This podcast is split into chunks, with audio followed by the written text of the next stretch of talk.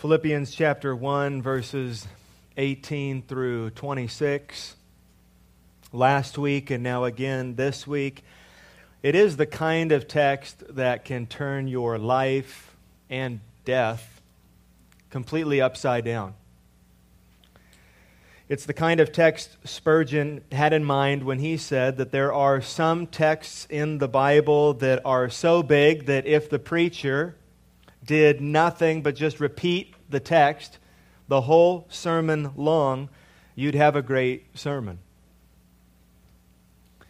So we started working through it last week, and we focused on verse 21. If you were here, you'll remember, where Paul literally said in verse 21, to live, Christ; to die, gain, is what he literally said. To live, Christ; to die, gain. And that is a summary of Paul's outlook on life and death. William Hendrickson, the Bible commentator, he said, death is gain for Paul because it brings more of Christ to Paul and more of Paul to Christ. That was Paul's perspective. So this morning, the plan is to focus on Paul's dilemma and Paul's decision, which is described in verses 22 through 26. Paul has a dilemma in verses 22 through 24. He's got a dilemma, something that he's thinking about, something that he is praying about, something he's wrestling with, something he's working out in his mind. He has a dilemma, and by verse 25, he is resolved with a decision. So here's what I would like you to do at the start of this sermon is to get a dilemma in your mind. A dilemma that you have today, a struggle that you have today, a significant, maybe even insignificant to you choice, something that you're wrestling with, something that you're trying to figure out. Maybe there are warring desires in your mind. There's a fork in the road in front of you. So get some kind of a dilemma, some kind of a struggle, some kind of a problem, if you have one, in your mind, and keep it there as we work through these verses. It's not going to solve your dilemma, but you might be helped. So that's where we're headed today, but before I preach this sermon, we should pray together. Will you please bow your heads with me? Our Father in heaven, as we come before you with your word, we are anxious to have you speak to us. So would you speak to us by your Holy Spirit through your word?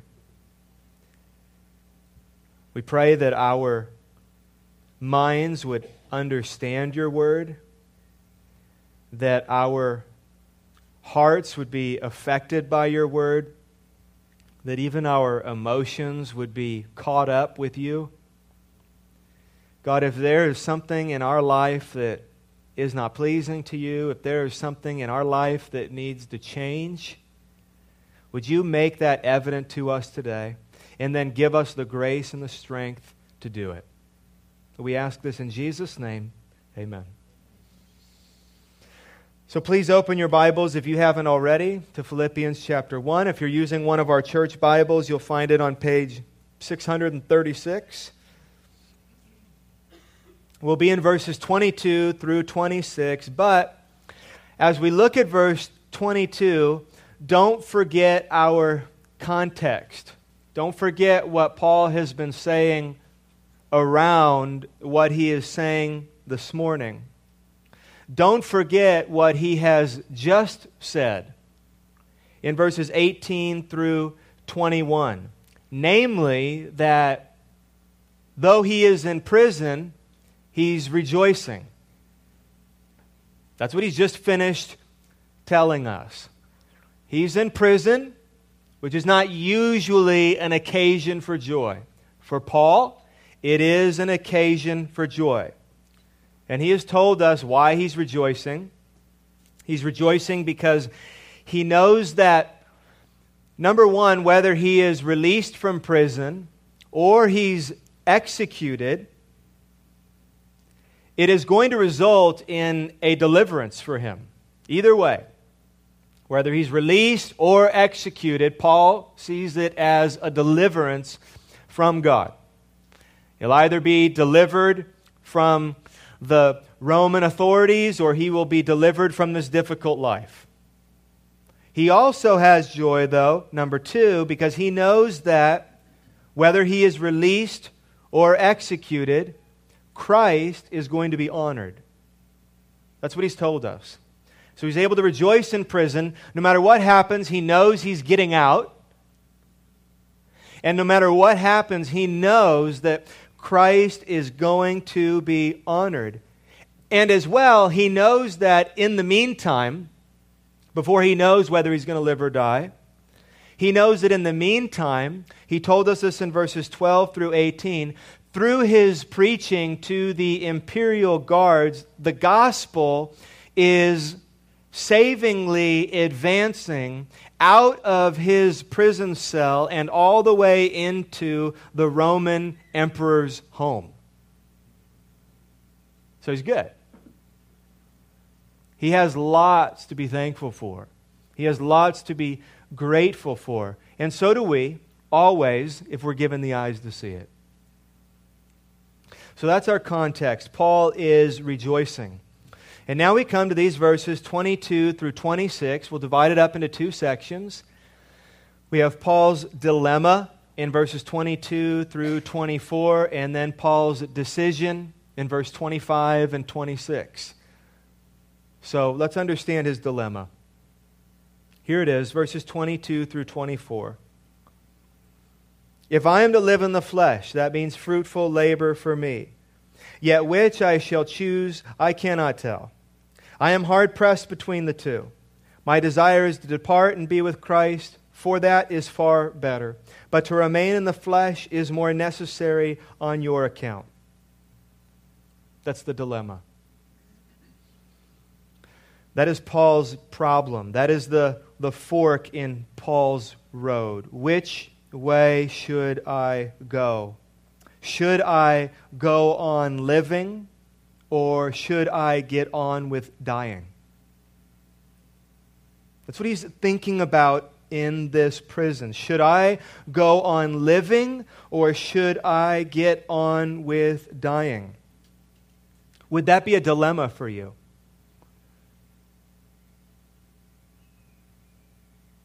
Would that be a difficult decision? Would you have to think about it as much as Paul thinks about it? It's a dilemma for Paul because of what he said in verse 21. Because of what he believes that he said in verse 21. For to me to live Christ and to die gain. Which means for Paul, life is good, but heaven is better.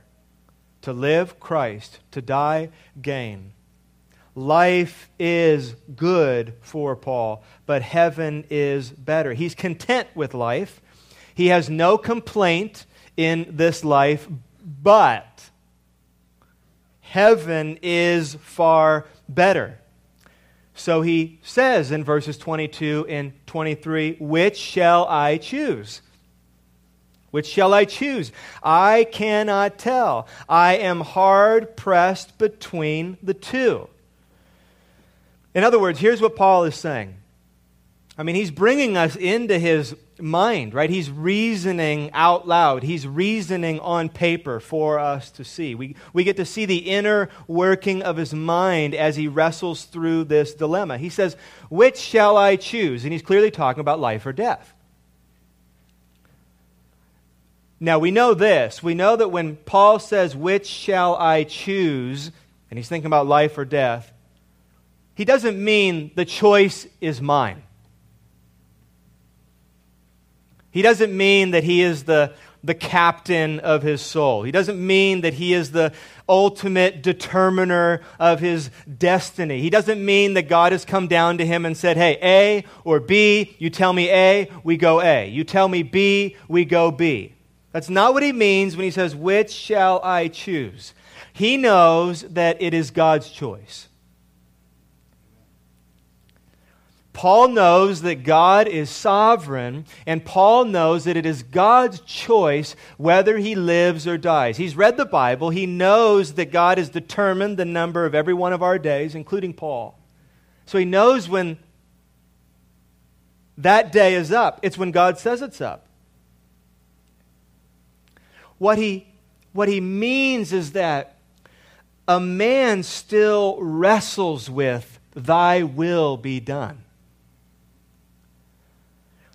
Paul knows that God's will ultimately will be done, but he wants his will, he wants his desire to align with God's desire.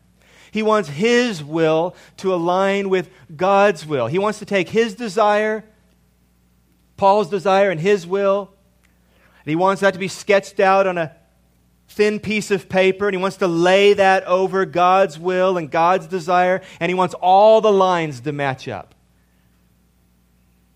So when he says that, "I don't know, life or death, which shall I choose?" he's saying, what will be best? Because I know that God will do what is best. So what is the best road here? What will he pursue, Paul is thinking. So what am I going to pursue? What am I going to pray for? He's going to pray for more than, "God, your will be done." He wants to pray, "God, do this, because I see how this would be good and best." He wants to know what he will fight for. What will he work toward? What will be his ultimate desire is what Paul is thinking through. Will it be to go on living, or will it be to get on with dying? That's what Paul is. He's working it out in his mind. So let's look more closely at these two options as Paul considers them, life and death. First, life. In verse 22, look with me. Paul says, if I am to live in the flesh, that means to go on living, to be released from prison, to continue preaching the gospel. If I'm to live in the flesh, that means fruitful labor for me. Life for Paul, he has already told us, is Christ.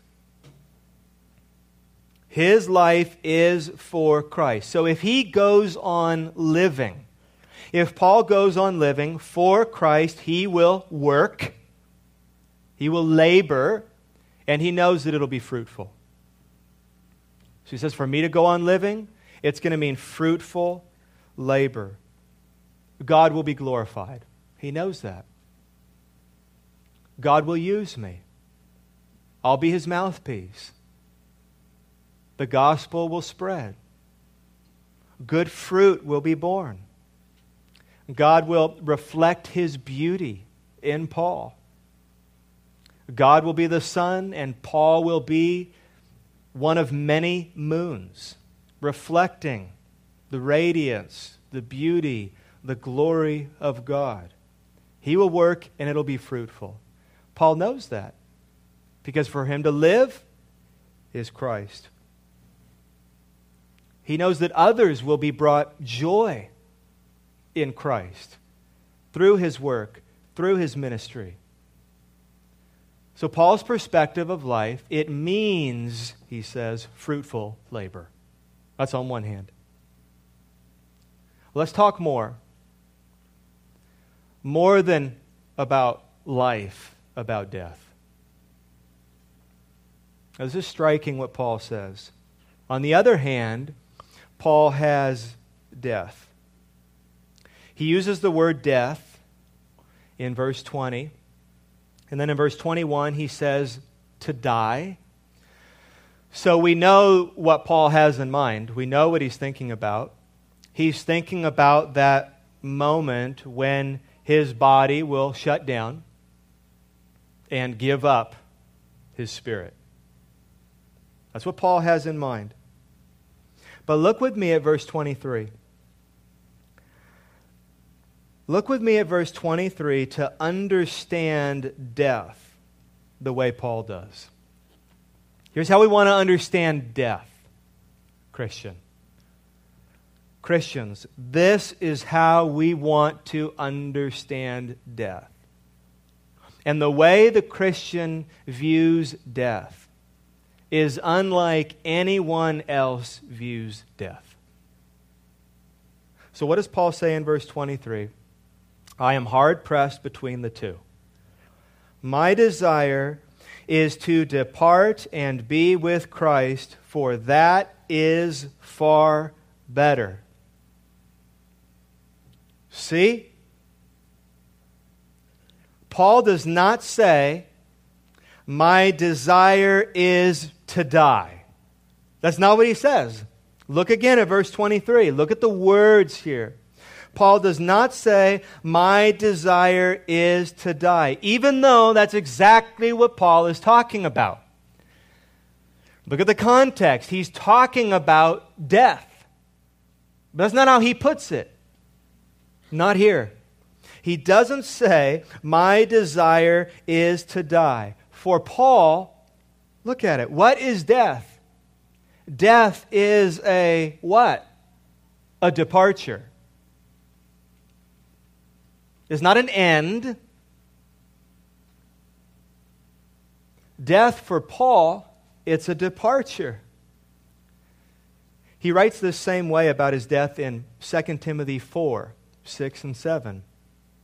2 Timothy is the last letter that Paul wrote. He's imprisoned now. He doesn't know this, although by the end of our text today, he seems confident. But he will be released from this prison term. And he'll go and he'll continue to pastor and preach. He will be imprisoned a second time. And at the end of that imprisonment, he will be executed by Rome. He writes from that prison cell, which is a dungeon. And one of the letters he writes is 2 Timothy. And at the very end, so this is the end of Paul's life. And in that case, he knows it. So here's what he says at the end of 2 Timothy chapter 4, verse 6 and 7. For I am already being poured out as a drink offering, and the time of my departure has come. I have fought the good fight. I have finished the race. I have kept the faith. Remember what Dietrich Bonhoeffer said before he was executed?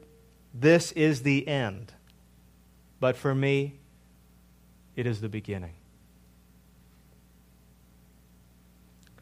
For Paul, his death is a beginning. His death is a departure. So in 2 Timothy, he uses the word departure. And here in our text, he uses the word depart. So for Paul, to die is to depart. It is to leave the world. It is to leave the world and go where? He tells us more. In 2 Timothy 4, he just says, the time of my departure. But here, he tells us where he is going. So where is it? Where is the destination? If you're going to depart, you're headed somewhere. So where is the destination? Where is Paul going? Or the more accurate question would be, who is Paul's destination? It's not where is Paul's destination. It is who is Paul's destination. Because Paul does not say, my desire is to depart and go to heaven. He could say that. It would be true. He doesn't say, my desire is to depart and go to paradise. He could, but he doesn't. Paul says, and think about this with me, my desire is to depart and be with Christ. Jesus is where Paul wants to be. More than he wants to be anywhere else. His destination is Christ. That's the ultimate stop. His life is serving Christ, and his death is seeing Christ. Christ is everything to Paul. Hear this in Romans 14:8 when Paul says, "For if we live, we live to the Lord. And if we die, we die to the Lord. So then, whether we live or whether we die, we are the Lord's." Christ is Paul's ultimate destination. Jesus is what makes heaven, heaven. Jesus is what makes heaven, heaven. Not the wings, not the gold streets, not even the absence of sin. Jesus, God, is what makes heaven, heaven. Think of it this way. Heaven would be hell without Jesus.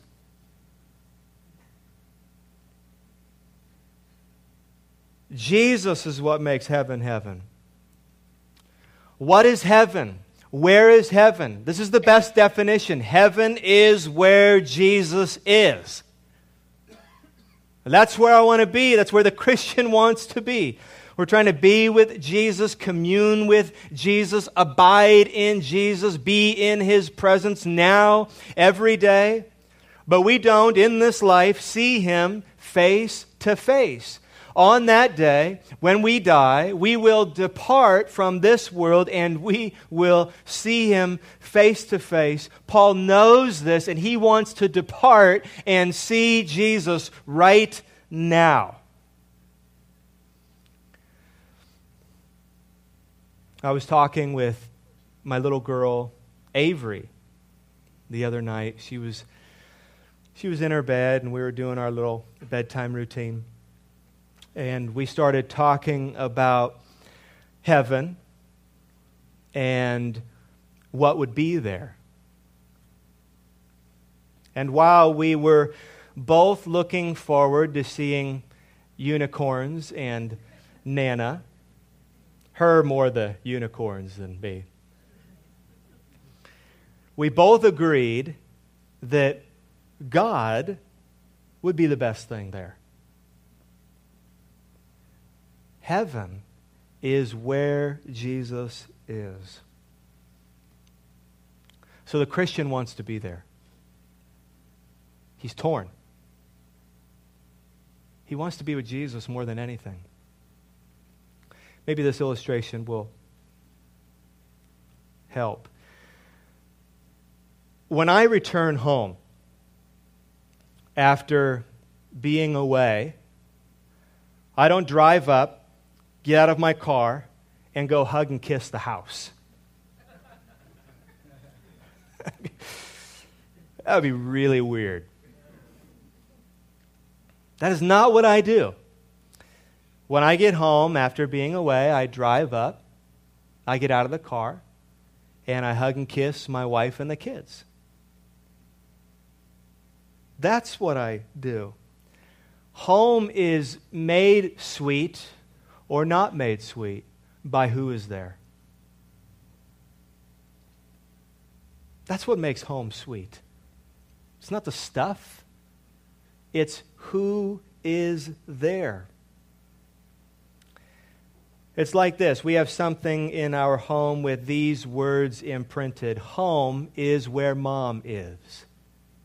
That's true for us. Home is where mom is. In the same way, heaven is where Jesus is. That's what makes heaven heaven. Paul said death is gain. In Paul's mind, death is leaving one place, a good place. I mean, Paul says fruitful labor. Death is leaving one place and arriving at another place, a better place. This is what C.S. Lewis, I think, was trying to get across at the very end of the last book of the Chronicles of Narnia, The Last Battle, where he refers to death as a vacation. He refers to death as a holiday. On the very last page of that book, Lucy is getting anxious because she is worried that Aslan is going to send them away again and send them back home and send them away from Aslan. And so this is what he says to her. There was a real railway accident. Your father and mother and all of you are, as you used to call it in the Shadowlands, dead. To the world, that sounds like an end. That sounds sad. But listen to the next line. The term is over. The holidays have begun. The dream is ended. This is the morning. That's how a Christian views death. The vacation is beginning. The holiday is beginning. The term is over. The dream is over. The ultimate reality sets in, and we will be with Christ. So death is a permanent holiday for Paul. He will leave one place and end up in the ultimate place. The psalmist said in Psalm 73, 25 and 26, "Whom have I in heaven but you? And there is nothing on earth that I desire besides you. My flesh and my heart may fail, but God is the strength of my heart and my portion forever." So, as I was working through this, at this point in my studies, something sort of switched in my mind. And I wonder if the same thing happens for some of you. I think that our understanding of Paul's dilemma changes as we read through this text. At first, I thought, and maybe we thought, at first, I thought, there's no dilemma. Why would you choose death? I mean, who chooses death? Why would you choose that? You have so much, and I think I have so much to live for. I have so much here that I love. I have so much here that I enjoy. Why would I want to choose death? Why would there be any dilemma? But if we're tracking with Paul, at this point we're saying, Paul, why is there a dilemma? Why would you choose life? I mean, if this is what death is, it's the beginning of the holiday. It's the beginning of the vacation. And here you are, you've been beaten, you've been abused, you've been tortured, you're going to be executed. It's only a matter of time. You're under severe persecution. And yet in a moment you could go and see Jesus face to face. What's the dilemma? What's the problem, Paul? Why you have to think about that?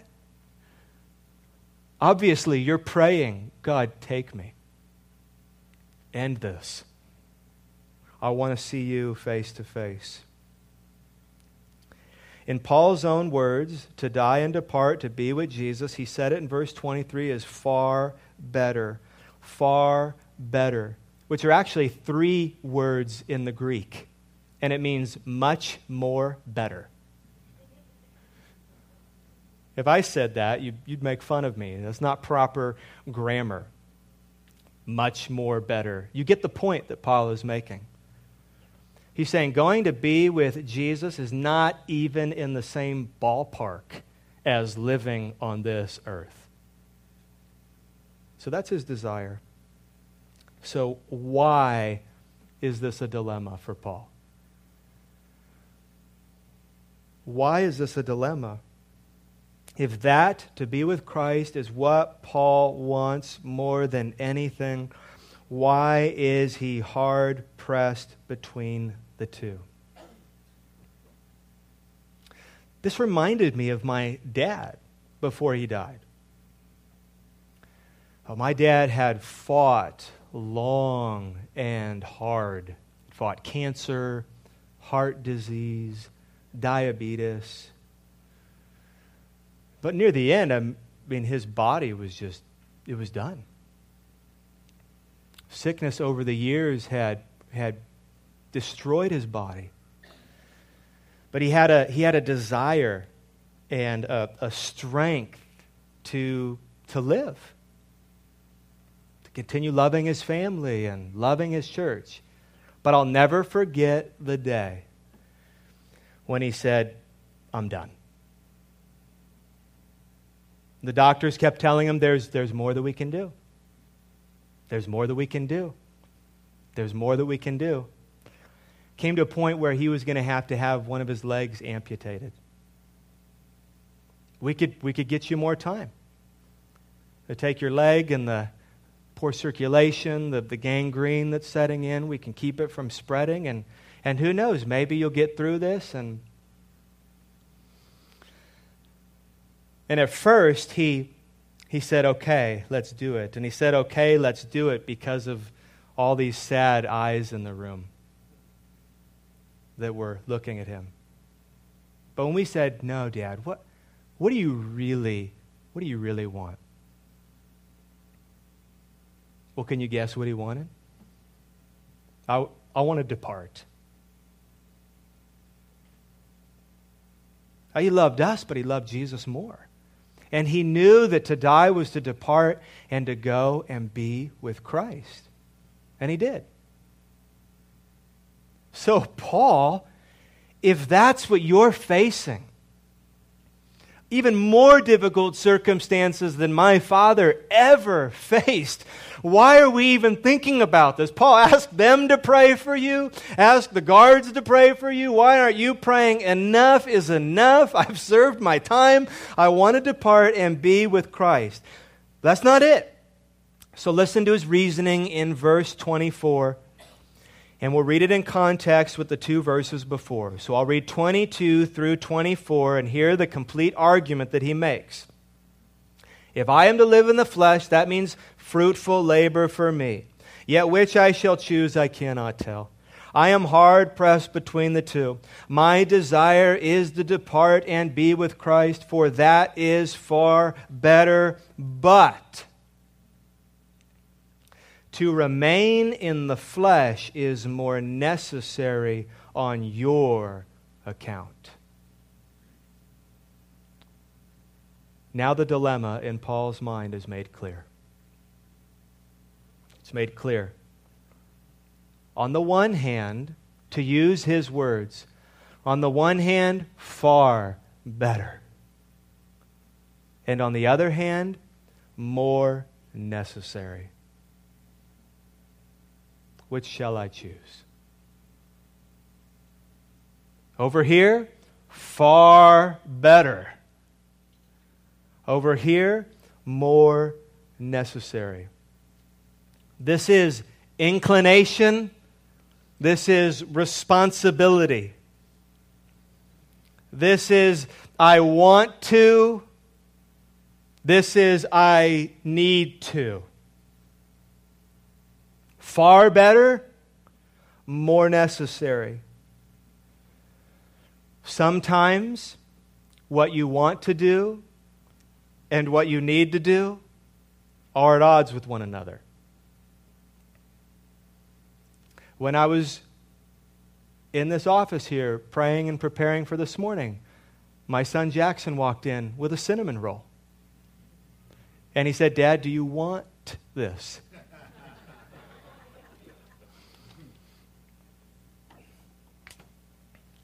There was no dilemma in my mind. To go and be with this donut is far better.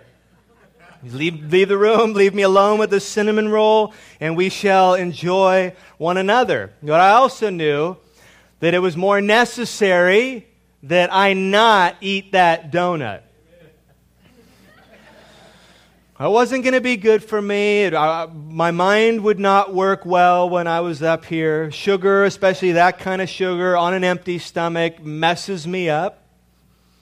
But I wanted to. The donut was far better. That was my inclination. But my sense of responsibility said, no, you should not eat that donut.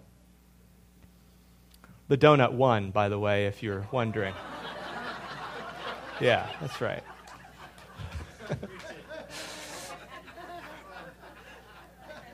I put that donut to death. I mortified that thing. So think about it. Paul, he is not sure what to, I think this is a way to look at it. Paul is not sure what to pray for because he loves God and he loves the Philippians. I mean, what a dilemma. We need more dilemmas like this. He's not sure what to pray for because he loves God so much and he loves the Philippians so much. I mean, really, he has a problem because Jesus said in Matthew 22, here's the root of his dilemma. Jesus said in Matthew 22, you've heard this, the great and first commandment is you shall love the Lord your God with all your heart and with all your soul and with all your mind. And a second is like it. You shall love your neighbor as yourself. And that is the heading over every one of your duties as a Christian. That's it right there. Love the Lord your God with all of your heart, soul, mind, and love your neighbor as yourself. Love God and love others. Jesus boiled down the entire law into that heading. And that command to love God and to love others has Paul in a pickle. It goes like this. That verse in Matthew 22 says again, the great and first commandment is, you shall love the Lord your God with all your heart and with all your soul and with all your mind. And so Paul wants to depart and be with Christ, for that is far better. And a second is like it. You shall love your neighbor as yourself. And so it is more necessary for the Philippians that Paul remain in the flesh. So he has a dilemma.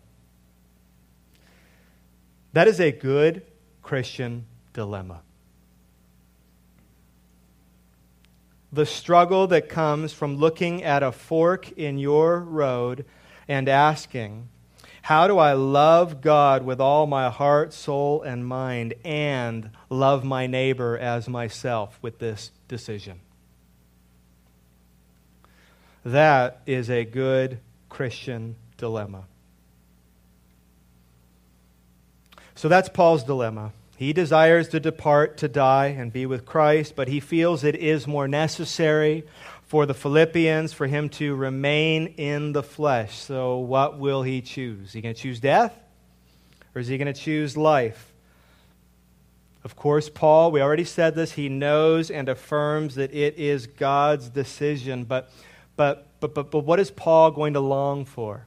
What is Paul going to desire? He wants it to line up with God's desires. What is God's will for him in this situation? What is he going to pray for? What is he going to resist or not resist?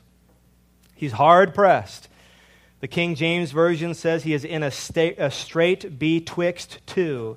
The NIV says he is torn between the two. So which will he choose? Well, he gives his answer.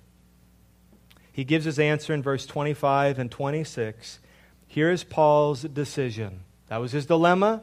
Now here's his decision. Here's what Paul is resolved to do. convinced of this. In other words, convinced of verse 24, that it is more necessary for the Philippians that he live. Convinced of this, I know that I will remain and continue with you all for your progress and joy in the faith, so that in me you may have ample cause to glory in Christ Jesus because of my coming to you again. So Paul's committed to fight. He's committed to live. He's committed to stay. But not because he's afraid of what's on the other side. That's usually in this life why a non-believer is committed to fighting, is committed to life, is committed to staying, is committed to pushing away the darkness, is because of their fear. Because they think it's an end. That's not Paul. Paul is making this decision to fight, to remain, to live, because he loves this little church in Philippi so much. And he's convinced that it would be better for them that he be released and come to see them again.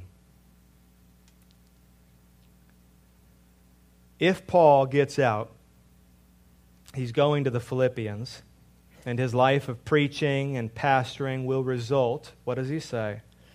In their progress and joy in the faith. That's the fruitful labor that he mentioned back in verse 22.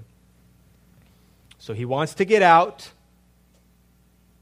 He wants to get out to go and be with the Philippians, preach, pastor, for their progress and joy in the faith. This is a pastor's heart.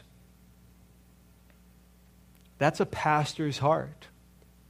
That's a shepherd's heart.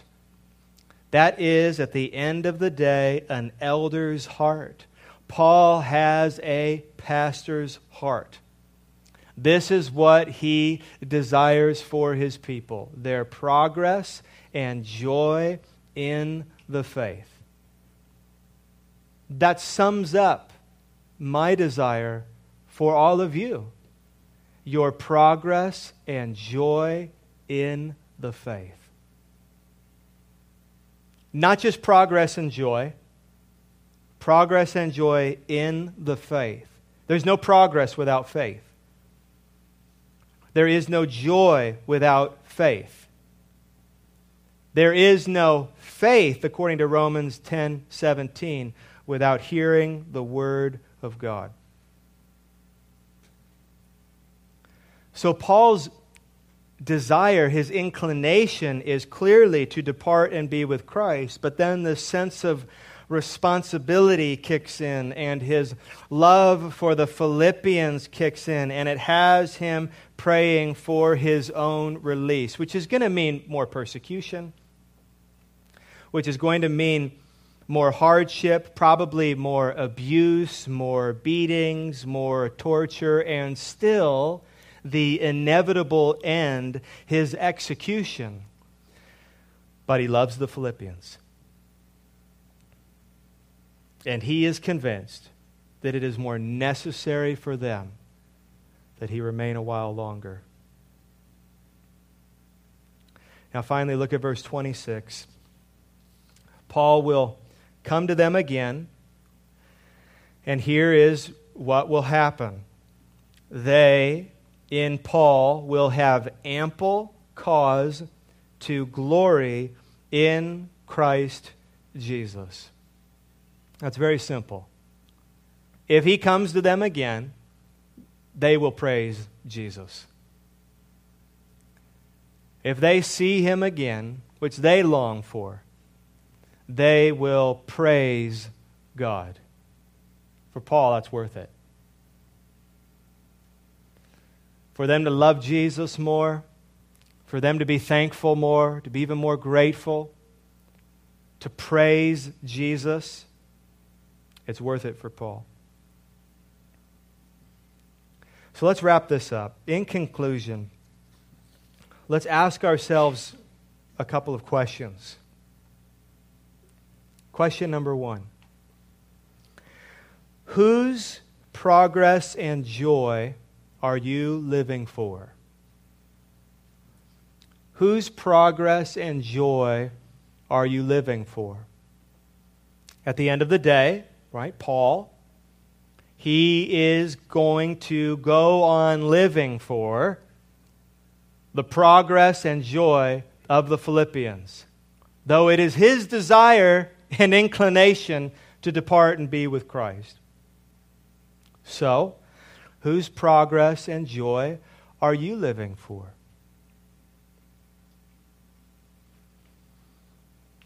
Are you living for your own progress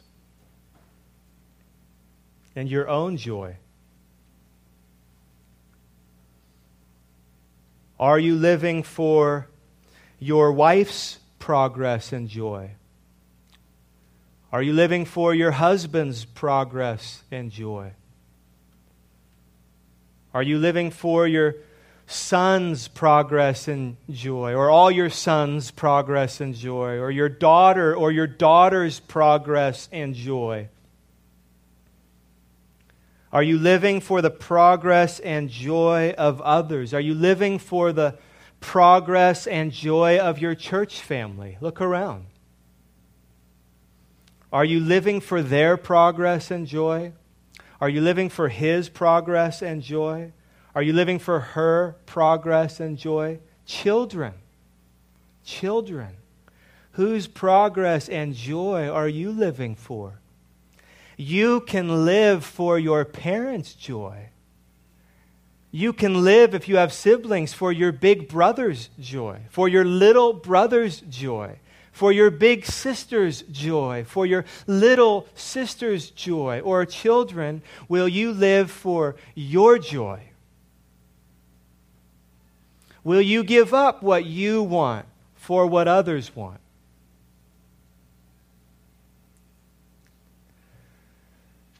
It feels like we're hardwired in a certain direction, doesn't it? Some of you can remember a day when it was worse maybe than it is today. But almost a hard wiring to live for my progress and my name and my desires and my success and my accomplishments and my peace of mind and my happiness and my joy. And you're all here to serve that. And if you don't fit and you don't support that, then I don't want you in my life. So again, whose progress and joy are you living for? Are you living for your own progress and joy, or are you living for the progress and joy of others? You will find if you live for your own joy, you will be the most miserable. The secret to joy is not getting what you want. The secret to joy is honoring God. That's Paul's commitment. And so he writes, and is longing for the progress and joy of the Philippians. Second question. How will you solve your dilemma? I don't know if you kept the dilemma in your mind. Maybe it's in the back. Bring it to the forward again. What dilemma are you facing? What sort of decision are you trying to make right now, or you'll be needing to make in the very near future? What kind of choices? What sort of wrestling is going on with your mind? You're weighing the scale. You're making a list of positives and negatives and trying to figure out, how do I do this? What is the right decision? What is the right choice? And maybe you've been taught strange, mystical secrets that are not helpful. Maybe you're waiting for God to break through outside of His written word and give you a very clear and audible and distinct voice to direct you. And this is not how God operates. This is not how God works. He has given you His word. He has given you His written word, and He will, by His Holy Spirit, guide and direct you, but according to this word. So what in this text today helps us as we try to solve our dilemmas? On the one hand, there's something you want, and on the other hand, there's something you want. Is one more necessary for those you love? This doesn't fix every dilemma, I said that. But if we're strictly in our text, this can be very helpful. Is one more necessary for those you love? Maybe even what you want, like in Paul's case, is a good thing. It's not like Paul wants something wicked to go and be with Christ. That's a great desire. Maybe you have two desires. They're both good desires. You could see how God could be honored in both of them. Nothing is sinful here. Maybe you want, as in Paul's case, something good. Maybe it's even a spiritually good thing. But maybe there is something else. Maybe there is something else more necessary for you to do. If so, you should change your course. You should reevaluate your plan. You should change direction and your pursuit. Is there something more necessary for your family?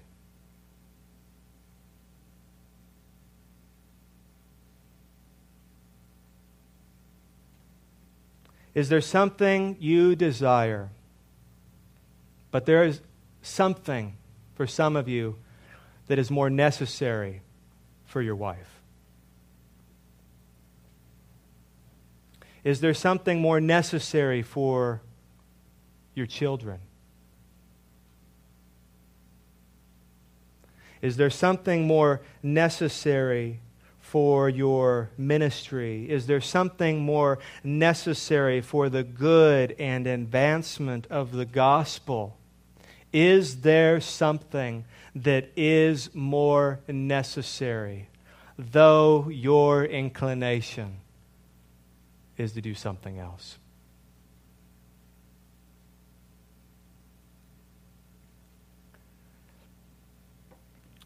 If you're here and you've lived selfishly, and there is conviction settling in, because you're not considering others even close to how Paul is considering others, and you're not willing to give up for others. You struggle with being selfless, and you are at the center, and God is not at the center. If you are convicted this morning, ask God to forgive you. Ask Him to put it away. Ask Him to not hold it against you. Ask Him to remove it from you as far as the east is from the west. If you will ask Him to forgive you, He is faithful and just. He will forgive you of your sins, Christian. As well, maybe you need to seek forgiveness from someone else. If you've lived selfishly, and there are people in your life today who have been on the receiving end of your selfishness, you should seek their forgiveness. Listen, I have sinned against you. I am not considering you the way that I should, and I've been convicted by that. Will you please forgive me? Will you please not hold this against me? Will you please commit to not letting this stand between us? Will you please let this go? You should seek the forgiveness of others. And then finally, consider what you should do. You've got this dilemma. Consider what you should do. And then pray. And ask God to give you the grace and the strength to do it. Let's pray. Our Father in heaven, thank you for your word that you've given us. God, our time of preaching and listening to preaching is over this morning. But God, we would ask that our time of being convicted or encouraged or challenged or inspired by you would not be over. God, we pray that these words would linger in our minds and in our hearts. We pray that you would use your word like a sword, God, that it would pierce deeply, that you would show us even our desires and our motives, our sin. Expose it, God, so that we can turn from our sin and turn to you again. Father in heaven, if there are people here this morning who have not ever trusted you for their salvation, God, we ask that you would open their eyes and ears so that they would see and hear the good news that you have sent your Son, Jesus, to live, to suffer, to die,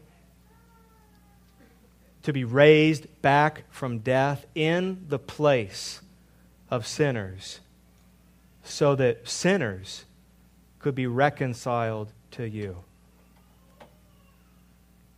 God, impress that truth as deeply as it will go. We ask this in Jesus' name. Amen.